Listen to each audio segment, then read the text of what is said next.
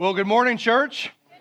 Glad you're here this morning. We have been in a series as we working through the book of Colossians called Jesus plus nothing equals everything. And I just want to say the reason this series is so crucially important for us is because at some point people try to get us and the and the enemy tries to get us to a place where we buy in to a notion, especially as believers, that if I'm searching for peace, or if I'm searching for hope, or if I'm searching for joy, if I'm searching for acceptance, that somehow or another that Jesus isn't enough, and what I need is Jesus plus something to equal the desired thing that I'm pursuing. And what we've found out through the apostle Paul as we've walked through the book of Colossians is this is that Jesus is enough. Amen? Amen.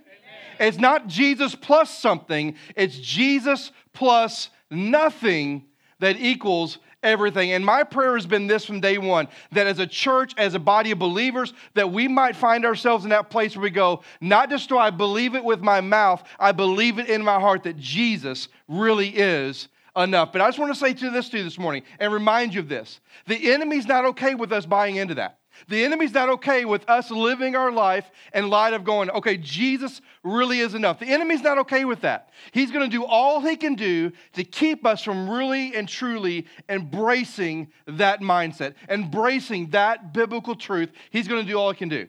And we talked about a couple of weeks ago was the main tactic of the enemy to try to keep us from embracing this truth is he tries to use worldly philosophies, right? And in fact, if you remember a couple of weeks ago, I quoted two very famous philosophers. Does anybody remember who they were?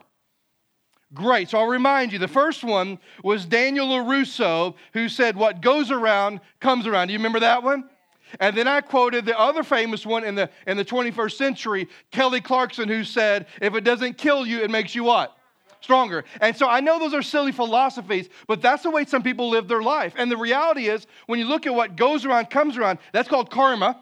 That's, that's bad. And if you look at this notion of if it doesn't kill you, makes you stronger, well, that's just wrong, right? I mean, that's not true. And so we've got all these worldly philosophies that are inundating our lives from talk radio to the TV shows we watch to the news outlets we watch. I mean, we are inundated with philosophies, and the enemy wants to use those to keep us from buying in to this truth. And hopefully, what we have decided over the last couple of weeks as that we believe this over the worldly philosophies. In fact, Paul was so concerned with the church of Colossae that they were going to buy into the philosophies that the church was being inundated with that he reminds them, as we talked about a couple weeks ago, he says, make sure that you're never taken captive by worldly philosophies. Make sure that you don't find yourself at a place in your life where you're being enslaved to these. And he tells us the reason why. He says, because these philosophies, they always fall short. These philosophies are deficient. They never meet what they're supposed to meet, right? But on the other hand, Jesus is enough. Because worldly philosophies try to shape our sense of identity, our sense of purpose, our sense, our worldview. And it always takes us down the wrong path. He said, so those philosophies of the world, man, they're deficient, but Jesus is sufficient. Jesus is enough. You know why? Not just because of who he is, as we talked about week one, as the one who's supreme, sovereign, and superior, but also he's sufficient because of what he's done for us. And you remember what he talked about? He said, you know what? He's changed you, he's rescued you, he's forgiven you. He's given you hope, He's given you a purpose, and He's given you the victory. And so Jesus is sufficient in the eyes of Paul. Jesus is sufficient not just because of who He is, but because what He's done for us. And so he reminds the church of Colossae, he warns them, don't let these worldly philosophies take you captive because they will always fall short. But Jesus never will, right? Now, today we're going to look at two more warnings that Paul gives. And, and as we look at these two warnings, here's what we're going to find out there are three specific philosophies that Paul addresses. There's three specific philosophies that Paul warns them of in these two warnings. So if you have your Bibles, I want you to stand with me in honor of reading God's word. We're going to be in Colossians chapter 2, and I'm going to start reading in verse 16. If you don't have a Bible, it will be on the TVs. Here it goes. Chapter 2, verse 16 says this Therefore, let no one pass judgment on you and question of food and drink or with regard to festival or new moon or the Sabbath these are a shadow of things to come, but the substance belongs to Christ. Let no one disqualify you, insisting asceticism and worship of angels, going on in detail about visions, they are puffed up without reason by his sensuous minds, and not holding fast to the head, from whom the whole body is nourished and knit together through its joints and ligaments, grows with and the growth that is from God. If with Christ you die to the elemental spirits of the world, why, as if you were still alive in the world, do you submit to these regulations? Do not handle, do not taste, do not touch. These are according to human precepts and teachings. These have indeed the appearance of wisdom and promoting self made religion and asceticism and severity to the body, but they are of what? No value. Say with me no value. And stopping the indulgence of the flesh. Let's pray. God, I love you. I thank you for today, Lord. And I pray that today we did come with that heart to give you the praise and the glory because everything does revolve around you, Jesus. Everything revolves around you. So may you open your word to our hearts today. May, may we hear clearly from you and may we heed the same warnings that the Apostle Paul gives this church. So be with us today, Lord. And it's in your name we pray. Amen. Amen. Have a seat. Have a seat. Now, as we look at this passage, there are two warnings that I want you to notice with me. And the first warning is found in verse 16 and 17. So let's look back there. He says, Therefore, let no one pass judgment on you and questions of food and drink, or with regard to festival or the new moon or the Sabbath. These are a shadow of things to come, but the substance belongs to Christ. And he says, Let no one pass judgment on you. That's the warning. Make sure that nobody is passing judgment. That phrase, passing judgment, just means to pronounce judgment against you. Make sure that you need to guard your life against people who are quick to want to pronounce judgment against you. And what Paul begins to do is he begins to address the very first philosophy here. It's the philosophy of legalism. And we see it all throughout this passage here the philosophy of legalism. And if you don't know what legalism is, let me define it for you in the biblical context. Legalism is this it's that I, in order for me to be accepted by God, I must do certain things. So I must do in order to be accepted. And so, in other words, I need to keep a certain list of rituals, a certain amount of regulations. I must do these things in order to be accepted by God. That's what legalism is. And that was a philosophy that was beginning to inundate the church of Colossae that Paul is speaking up against. And so there was obviously a group of people that had snuck into the church, these false teachers, are going, listen, you guys aren't keeping the law. You guys are breaking the law. You're not doing what you're supposed to do. You're not honoring the rituals and regulations of the traditional Jewish people, and so we're going to pass judgment on you. Now, that phrase, pass judgment, doesn't just imply uh, to pass, uh, you know, to, to, to pronounce judgment. It literally could be translated to pronounce condemnation. That's how it can be translated. So the idea is because this church of Colossae is not honoring some of the law, and we'll get to what piece in a minute, some of the law, there's outsiders, these false teachers are coming in and saying, because you aren't doing what you're supposed to do and you're not keeping the law, we're going to pronounce condemnation against you. Now, this is a quick question. Have you ever known anybody like those kinds of people? That when you're trying to live a life that's honor pleasing to God, but they've bought into the philosophy of legalism that if I want to be accepted by God, I've got to do this, I've got to do this, I've got to do this, I've got to do this. And acceptance only comes through performance, not through faith. Have you ever had anybody like that in your life that comes and they begin to pronounce condemnation on your life? Like, well, you're never going to get to heaven if that's the way you believe. You're never going to, you're never to, you're never to be close with God if that's the, that's the position you take in life. You ever had anybody like that in your life? Well, that's what's going on here.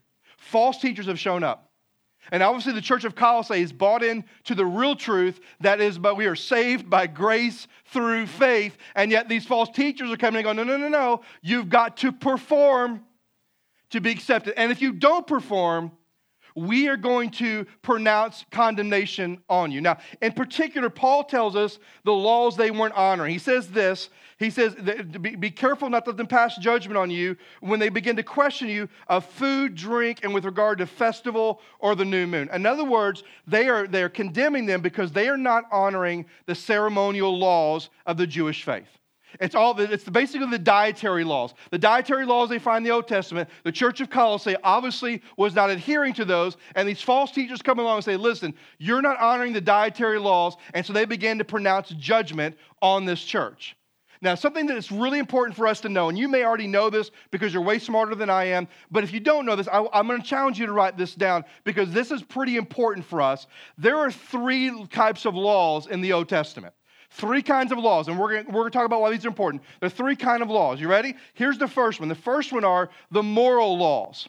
Moral laws are basically like the Ten Commandments. That, that's when God establishes, okay, we're not going to steal, we're not going to kill, we're going to honor our father and mother. I know I got to the teenage section when I said that. We're going to honor our father and mother. I mean, these are moral laws, which means that God is saying this is what holiness looks like. The moral laws are all about holiness. If you want to live a life that is holy and is pleasing, the moral law defines what it looks like. So there's moral laws. In fact, we see the first bunch of that when, when Charlton Heston, known as Moses, comes off the mountainside, right, with the Ten Commandments. Those are the moral laws. But there's also civic laws. These laws were designed to dictate behavior. So if you stole from somebody, here's how we're going to treat you. If something happens to you and you don't cry out for help, here's how we're going to treat you. Grooming in Leviticus was part of the civil laws, and most of you in the room have broken that law already because some of you have nothing up here or nothing right here, right? And so you know, the civil laws was a big law. And then they had the third kind of law. They were the ceremonial laws. These were laws that revolved around the festivals and the dietary issues of the Jewish people, the dietary laws that God has established. Now, obviously, when you look at these, do we honor, do we live by, are we obligated to keep the ceremonial laws? The answer is no, in case you were doubting that. The answer is no, we're not. Are we obligated to keep the civil laws of the Old Testament? The answer is no. And I'll go a step further. Are we obligated to keep the moral laws because we're under the law? The answer is no. Now, I will say this about the moral laws the moral laws still are a picture of what holiness looks like. So I want to keep the Ten Commandments, not because I'm obligated, because I'm under the law. I keep them because that's what holiness still looks like. Not killing someone still matters to God. Not stealing still matters to God. Honoring your father and your mother still matters to God. And so the moral laws, we keep those as believers, not because we're under the law or obligated to it, but because that's what holiness still looks like. And if that makes sense to you, say amen. All right, we got that? So these are the three laws that you see in the Old Testament. Now, here's why we're not obligated to keep them. You ready? Because Jesus was the perfect fulfillment of all the laws. He said, I've not come to abolish the law, but to fulfill the law. I mean, Jesus was the perfect fulfillment of all the laws. In fact, Paul says it this way He says, These laws are a shadow of things to come, and the substance is Christ. Here's what it means the laws that God created in the Old Testament, the moral law, the ceremonial laws, and the civic laws, these the civil laws, these laws were just a shadow of things to come. In other words, they were a picture of what God wanted, how God wanted his people to live so that they could live a life set apart from the rest of the nations. The civil laws, the ceremonial laws, and the moral laws were just a shadow of the heart of God, of what matters to God as far as how they were to live a life set apart from everybody else. But then he says that Jesus is the substance. So while the laws were just a picture of the heart of God, Jesus fulfilled all the laws. When Jesus died on the cross and rose again, he was the perfect fulfillment for all that. And because we put our faith in Christ, we are no longer under the law, but we are in Christ. Does that make sense? Man, this is a beautiful thing for us. So now let me back up for a minute. So Paul's concerned. He's concerned that this church of Colossae is being inundated with this philosophy of legalism. It says, hey, it's not grace, it's not faith, it's works salvation. That's what they're permeating. And so Paul says, listen, I don't want you to be intimidated by the philosophies of legalism. Don't let people condemn you. Don't let people cast judgment on you. Don't let people, you know, just, just pronounce this condemnation about keeping the law. Don't let them push you into keeping the law because you are not under the law. You have been freed from the law. And listen, don't go back to bondage. Can you imagine a prisoner that was given a life sentence? That was released after 25 years walks out and goes, No, I prefer to go back to prison. Can you imagine that? But you know what? Most of us, that's how we live our life. We are free from the bondage of sin. We are free from the legalism. But so many times we find ourselves going back, don't we? In fact, I would say this this, note, this philosophy of legalism is as live and as active today as it ever was. But you know what we couch it in? We don't call it legalism, we call it religion, right? I can't tell the number of people I talk to go, Well, I'm religious. You know what you just said to me? You're about a work salvation. I need to do these things in order to be accepted by God. We couch it in the term religion or this notion that, well, I'm a pretty good person compared to who? I mean, if you're comparing to me, you still stink, right? I mean, well, I mean, who we compare? I mean, at what point is there a measuring stick that goes, this is, I mean, Jesus is the measuring stick. And when we look, compare our lives to Christ, none of us are good. In fact, the Bible says, no one's good, no, not one, right? And so I think this idea of legalism is still, uh, still around in our communities and still around, and unfortunately, sometimes in our churches, right? Where we buy into this notion of religion that we must perform in order to be accepted. And I'm just going to tell you, I bet there's some people in the room today. Yes, you know you were saved by grace through faith, but you feel like if I'm going to still continue every day to be accepted by God, forgiven by God, and loved by God, I've got to perform to earn His love. And I'm telling you, you're missing the boat if you think that. Listen, He just loves you, period. You are just forgiven, period. It's not about a performance. It's not about working for greater love. I mean, listen to this. This may blow your mind. God loves you as much today as He's ever going to love you. He's not going to love you any more than He already loves you. So stop trying to perform your way into greater grace with God. You've received the greatest and deepest and widest love you're ever going to receive at the moment of salvation. That's it. So stop trying to work our way. So this philosophy's got to die in the church. And then he gives a second warning here in verse 18 and 19. He says this Let no one disqualify you. Insisting on asceticism and worship of angels, going in detail about visions, puffed up without reason by a sensuous mind, and not holding fast to the head, from whom the whole body is nourished and knit together, and its joints and ligaments grows with growth that is from God. Now, here's what he says. Here's a second warning. Not only let no one pass judgment on you, but let no one disqualify you. Now, this phrase to disqualify could be translated to defraud you.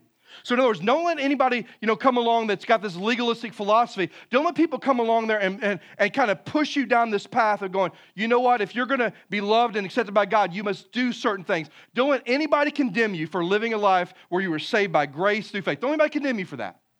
And then he comes along and gives a second warning. Make sure that no one disqualifies you. Make sure that no one defrauds you. And here's what this whole idea is about defrauding someone is to try to make them believe something that is true that isn't true. Now, what were these false teachers going to try to defraud them with? Well, they were going to try to defraud them with two other philosophies. These philosophies were if you don't embrace these philosophies, that you somehow are going to miss your eternal reward. And they were defrauding them into buying into these two false philosophies. And let me tell you what they were. The first one was the philosophy of asceticism. That's a word that's not uncommon to us. We probably have heard that word before. But let me tell you what asceticism is. Asceticism is a life of rigorous self denial. That's just an easy definition. It's a life of rigorous self denial. Now, it could also be kind of looked at in the sense of the punishing of the body, right? I mean, as someone who's an ascetic will punish the body. Maybe you've watched old shows, or maybe like the Viking shows where they have monks and, and they have these whips and they just sit there beating themselves. Well, that's called asceticism, where they believe they could beat their body into submission. And so, this notion of asceticism is this, this life of rigorous self denial. Now, at the core of asceticism, and I'm going to give you a theological word, was a belief called dualism. And we've talked about it before. Dualism was a philosophy that said, oh, it's not really a philosophy, it's an idea that said this that the body is bad and the spirit is good. So do whatever you want to with the body, only the spirit matters. So for an ascetic, they're like, okay, I need to make sure that I abuse the body so I can grow in my spirit because the body's bad, right? That's what they believed. So, at the very core of asceticism was this notion of dualism that the body's bad and the spirit's good. So, what they literally believed was this I need to abuse and neglect my body so that I can be more spiritual. That's what they believed. Now, what Paul is saying is listen, don't let them defraud you into believing this nonsense. There are people that are they're coming into the church and they're telling you if you really want to be deep spiritually, if you really want to have a, a deeper sense of spirituality, you need to adhere to the ascetic lifestyle. You need to literally beat your body into submission. You need to neglect your body into submission. You need to do all these things if you want to have a deep spiritual walk with the Lord. And Paul says, no, that's not right. And don't be defrauded by this notion. Now, I know some of you who are way smarter than me, immediately when I said that, you go, wait a minute, Doug, pause. Because in Luke 9 23, Jesus says this If any man would come after me, he must what? Didn't seem like I don't know if I want to say that out loud, Doug. He must deny himself. Well, Doug, isn't denying self the same thing as asceticism? The answer is no. Asceticism was the extreme. When Jesus said, if, you, if any man would come after me, he must deny himself. Listen, here's what Jesus is saying. He's not saying that we have to uh, neglect and abuse our bodies. What he's saying is, I want you to surrender your will. I want you to deny, I want you to surrender your will, your desires, your dreams, your hopes, and exchange them for mine. So when Jesus says you must deny self, he's not talking about beating your bodies and neglecting your bodies and, and abusing yourself. He's talking about surrendering this thing to him. So the first philosophy that Paul totally annihilates is this notion of asceticism. But let me talk about the third philosophy, which was a humongous one in the, in the Colossae area, and it was a philosophy of mysticism. The philosophy of mysticism. Do you pick up on what he said there? Let no one disqualify you insisting on asceticism and the worship of angels. So, mysticism is kind of that notion of the worship of angels. And let me tell you what mysticism is it is a higher pursuit, it's a pursuit of higher and deeper religious experience. That's what mysticism is. It's this notion that, that I'm going to pursue a greater level and a higher level of a religious experience. It's something that is not common to humanity. Man cannot experience this. It's something that's almost like, I guess you would say it this way it's almost like an outer body kind of thing. It's an experience that, that goes beyond man. It's an experience of that's almost divine, so to speak. That's what mysticism is. So, with mysticism, there at the core of it was this, this, this idea that, uh, that uh, the adoration of angels. So, the very heart of mysticism is that they would adore angels, that angels were the higher beings. And because humanity is so unworthy to approach a holy God, the angels were the ones that would help us approach God. Angels would create this mystical union between humanity and between God. Now, I know some of you saying, this is crazy. And yes, you're right, it's crazy, but stay with me for a moment. And so that's what they were teaching. That this mysticism was listen, that you can have this higher level of religious experience through the adoration of angels or the worship of angels. And these angels, and only these angels, can foster, as your mediator, can foster a mystical union between you and the Lord. Now, you would look at that and go, that is just bogus, right? Would you all agree with that? Not everybody. Would you all agree with that? Yes, you agree. It's bogus. Now, here's what they do. And I, I find this fascinating because the way they validate what they're saying is by this. Listen to this again. It says, and they're going on in detail about visions. Now, the way they validate this idea of mysticism, this philosophy of mysticism that run rapid in the town of Colossae, the way they validate it was by saying, I had a vision. Now, you need to track with this one because this one's going to be a big one for us. They said, I had a vision. Now, when you say you have a vision, here's what you're saying something has been revealed to me that hasn't been revealed to anybody else. You follow that? Now, in theological terms, we call that special revelation. That means something has been revealed to me that was not revealed to anybody. Now, here's the problem with special revelation. Most of the time, when special revelation happens, it count is going against God's word. Now, we see visions in the Bible, don't we? We see them in the Bible. They're throughout the Bible. But always the visions we see in Scripture were visions that eventually made their way to humanity and visions that always were in line with the nature and the character and the person of Almighty God. But these people are saying we're validating this worship of angels because we got a vision. Now, the problem is their visions, did they, I mean, is angel worship ever taught in Scripture? No. Even in the Old Testament, was there ever a moment where they were teaching how you should be worshiping angels? Absolutely not. So the vision they got was counter what Scripture said, which means it is a lie, right? And the other problem with those who said they have this special revelation is at some point, Scripture takes a strong back seat, and the vision and the special revelation takes the front seat. So, what these people were doing is they said, listen, you need to worship angels. You need to let the angels bring you into a mystical union with God. That's what you need to do. You, that, that's a path you need to head down. And the people are like, well, I'm not sure I want to do that. Well, listen, I've had a vision from God. Now, who are you going to argue with the vision, right? Who's going to argue with that vision? Nobody. So we've had a vision that this is the right way to live. And Paul says, listen, that is absolutely, they are defrauding you into believing that. In fact, you know what Paul says about these people, about mysticism? He says they're inflated in their minds. Let me translate that for you. They're absolutely crazy. They are absolutely crazy. They are inflated in their mind. And say, listen, and here, here was the most important part, and they're separated from the head. Who's the head of the church? Jesus is the head of the church. G, who, who grows the church?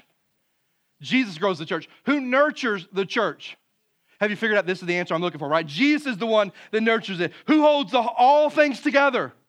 Man, you're so smart. Jesus holds all things together. And said, listen, those who buy in and those who teach a philosophy of mysticism are separate from the head. In other words, what they're teaching is not from God. So don't be defrauded by that. And I'm just going to tell you, we live in a world that's probably more spiritually sensitive than it's ever been before. I mean, how many times you driven up and down Colonial and seen all these psychic places, right? I mean, they're everywhere. And there's all these people that are into astrology. I mean, all these people that are into different things because why? They're searching for something spiritually and they're looking beyond the scope of the person the work of Christ to answer those things. And Paul says, don't be defrauded by that stuff. And I'm just going to tell you, and I want you to hear a pastor's heart this morning. I've been in ministry a long time and a Christian a long time, and I'm telling you, I turn on the TVs just like you do, and I flip the channels, and occasionally I will stop on a TV preacher just like you do. And anytime you hear them say something like this, well, I've had a vision from God, question what they're about to say next. Because they're claiming special revelation that's apart from general revelation that we have in God's Word. And when you claim special revelation, you are walking on shaky, shaky, shaky ground. In fact, in 1986, I'll never forget this. My dad and I were watching TV. My dad was not into God, not into church until later in life. And so we were watching TV. He knew that I was going to be a preacher. And he just thought, you know, I'm going to watch this because Doug loves church and we're doing it. And we watched the guy, I won't tell you his name, but it was Oral Roberts. And so we're watching this guy. And I'll never forget what he said. He said, I have a vision from God that if I don't raise $8 million by the end of this month, he's going to call me home. And I, I was 13 years old at the time. And I was not very mature in my faith. But everything in me wanted to rise up and go, I don't believe that. Because that means God is manipulative, right? That means God that's using us as puppet and manipulating our circumstances. So when somebody says, I've had a vision from God and they're declaring special revelation, you better make sure that what they say is something found in God's word. Now, so you may say, well, Doug, well, what about people who go, you know what, I was, I was studying scripture and God opened my eyes to some areas of my life that I need to, that I need to deal with. Well, say that. Don't say you had a word from God. Because there's a difference in special revelation and general revelation. And Paul's saying those that claim special revelation, this mystical idea, they are defrauding you. So be careful. And I want you to hear you as your pastor. There are people in the world that are trying to defraud you with the same notion, and you need to be careful. If you got that, say amen. amen. It's a big deal. Now, the way the passage ends, I love it. Paul ends with a challenge to believers. He's warned them about two things, and then he issues this challenge. In verse 20 through 23, he says this If with Christ you died to the elemental spirits of the world, why, as if you were still alive in the world, do you submit to the regulations? Do not handle, do not taste, do not touch, according to human precepts and teachings. These have indeed an appearance of wisdom and promoting self made religion and asceticism and the severity of the body, but they have no value in stopping the indulgence of the flesh. So Paul issues this final challenge to believers says, listen, with all that you know, why in the world are you still submitting to these worldly philosophies? Why are you still buying into legalism? Why are you still buying into mysticism? Why are you still buying into asceticism? You have been saved and redeemed and changed. Why are you going back to that stuff? See, I know it seems wise. Hear me. I know it seems right. Like when I say what goes around comes around, we kind of want that to be true, don't we? We kind of do because people have heard us and we hope they get what's coming to them, right? We kind of hope that's true. So, so some of these philosophies, they seem right, but listen, they're always wrong. They seem right, but he says they have absolutely no value. In other words, I guess in today's culture, you could say they're kind of bougie. In other words, they, they say that they can do something, but they can't hold up their end of the bargain. They say that they're about something, but they're not about something. At the end of the day, when you look at these philosophies, no way can these philosophies ever help us in the work of being more like Christ. No way can these philosophies help us look more like Jesus. No way can these philosophies help us kill the wickedness of our own flesh. So Paul says, stop submitting to them. Stop it because they're all deficient. And maybe some of you need to hear that same powerful word from your Heavenly Father this morning because you bought into all the wrong philosophies, and He's simply saying this to you this morning stop it because they're deficient. They're never going to make you look more like Jesus, they're never going to help you kill the wickedness of your own flesh. So stop it. And see, I believe here with all of my heart this morning that for many of us in the room that are followers of Jesus, we're working hard to do all that we can to live for Christ. I believe that with everything in me. Unfortunately, many of us are trying to use man made regulations and rituals to get there because they seem right, it makes sense, but they always fall short. The only way that you and I can live a life for Christ that He wants us to live is if we live a life surrendered to Him. If we live a life where we're willing to take on and to buy into His wisdom, the revealed truth of God that every single one of you probably have in your home called the Bible. The only way we're going to grow is if we live by this book, the very breath of God. So if you're a follower of Jesus this morning, I have two challenges for you this morning. Here's the first one Will you heed the words of Paul? Will you heed the words and make sure that you're not letting any worldly philosophies take you captive? Will you heed the words of Paul and make sure that you're not letting any philosophies push you into a mindset of legalism? Would you heed the warnings of Paul and make sure that the worldly philosophies are not pushing you into this notion of that, that, that, that somehow they can provide something and produce something in you when they're always going to fall short? Will you heed the warnings of Paul? And second of all, will we commit to live and to trust God's wisdom, God's way, God's plan. Because guess what? Does he ever fall short? No. But the world does. So stop it. And maybe you're here this morning and you say, you know what, Doug, I, I don't know that I've ever have a personal relationship with Christ. Well, here's what I want you to know. The world is going to inundate you with all their belief system. And I'm telling you, they will always, always, always, everybody say always. always we got it, right? It will always lead you down the wrong trail, take you down the wrong path, lead you into something you don't want to do, and they will always fall short. And so today I would ask you maybe you would give Jesus a shot. Maybe today, after you've heard so much, maybe you've been here for a couple weeks and you've heard the truth about how much God loves you and how much Jesus loves you and He died for you, and that we can only be saved by grace through faith in Him. And today you'd say, you know what? I've tried the philosophy of this world and they've all failed me. And so today I want to surrender my life to Christ. If you will do that, man, all of heaven will throw a party for you. And more important than that, if you will make that decision today, your eternity will be changed. You will move from death to life, from darkness to light, and you will be changed forever. And if you've never made that decision, I'm going to be standing right there. And I'd love for you, if you have the courage here or after the service over, say, Doug, would you help me make that decision? I would love to help you. I would love to see your life changed by the power of Jesus this morning. So, whatever decision you make this morning, would you be faithful to do that? Let's all stand together. Everybody stand with me if you would. Every head bowed and every eye closed. Let's just stand together. Father, I love you and I thank you for today. I thank you for the truth of your word. And Lord, it is, it is powerful what we read today. And I thank you personally, Lord, I thank you for the warnings that you had Paul give the church of Colossae because they are warnings we need to be hearing today. There are philosophies that are out there. Maybe we don't call them philosophies. We can call them worldviews or we can call them uh, mindsets or, or whatever we want to call them, but they're out there and they're trying to creep our way into our lives, into our church, because they want to shape our sense of identity and purpose and worldview, and they are of the enemy. And God, I pray that we would this morning just declare we will not be taken captive, we will not be enslaved by the philosophies of this world. But God, I also pray that we heed the warnings of Paul today, that we wouldn't let anybody defraud us by thinking we can find a greater level of spirituality in abusing ourselves are worshiping angels, are seeking special revelation. That they're really the only way we can live a life that's honoring and pleasing you, only way that we can grow deeper in our spirituality is to grow in our love and our passion for Jesus. God, I pray for us today that we would heed the warning of Paul and not let those people that are law keepers speak into our life words of condemnation because we know in Romans 8 it says, Therefore, there is now no condemnation for those that are in Christ Jesus. Lord, the world cannot condemn us because we belong to you. So, God, may we heed those warnings and may we commit today as believers to live by your wisdom and your word.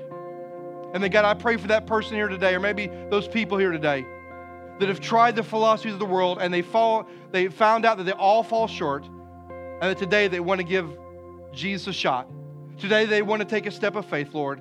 I pray you give them the courage to say yes to Jesus today, to ask you to forgive them of their sins, and invite Jesus into their life to be their Lord and Savior. God, would you give them the courage to do that? Lord, we love you and we need you.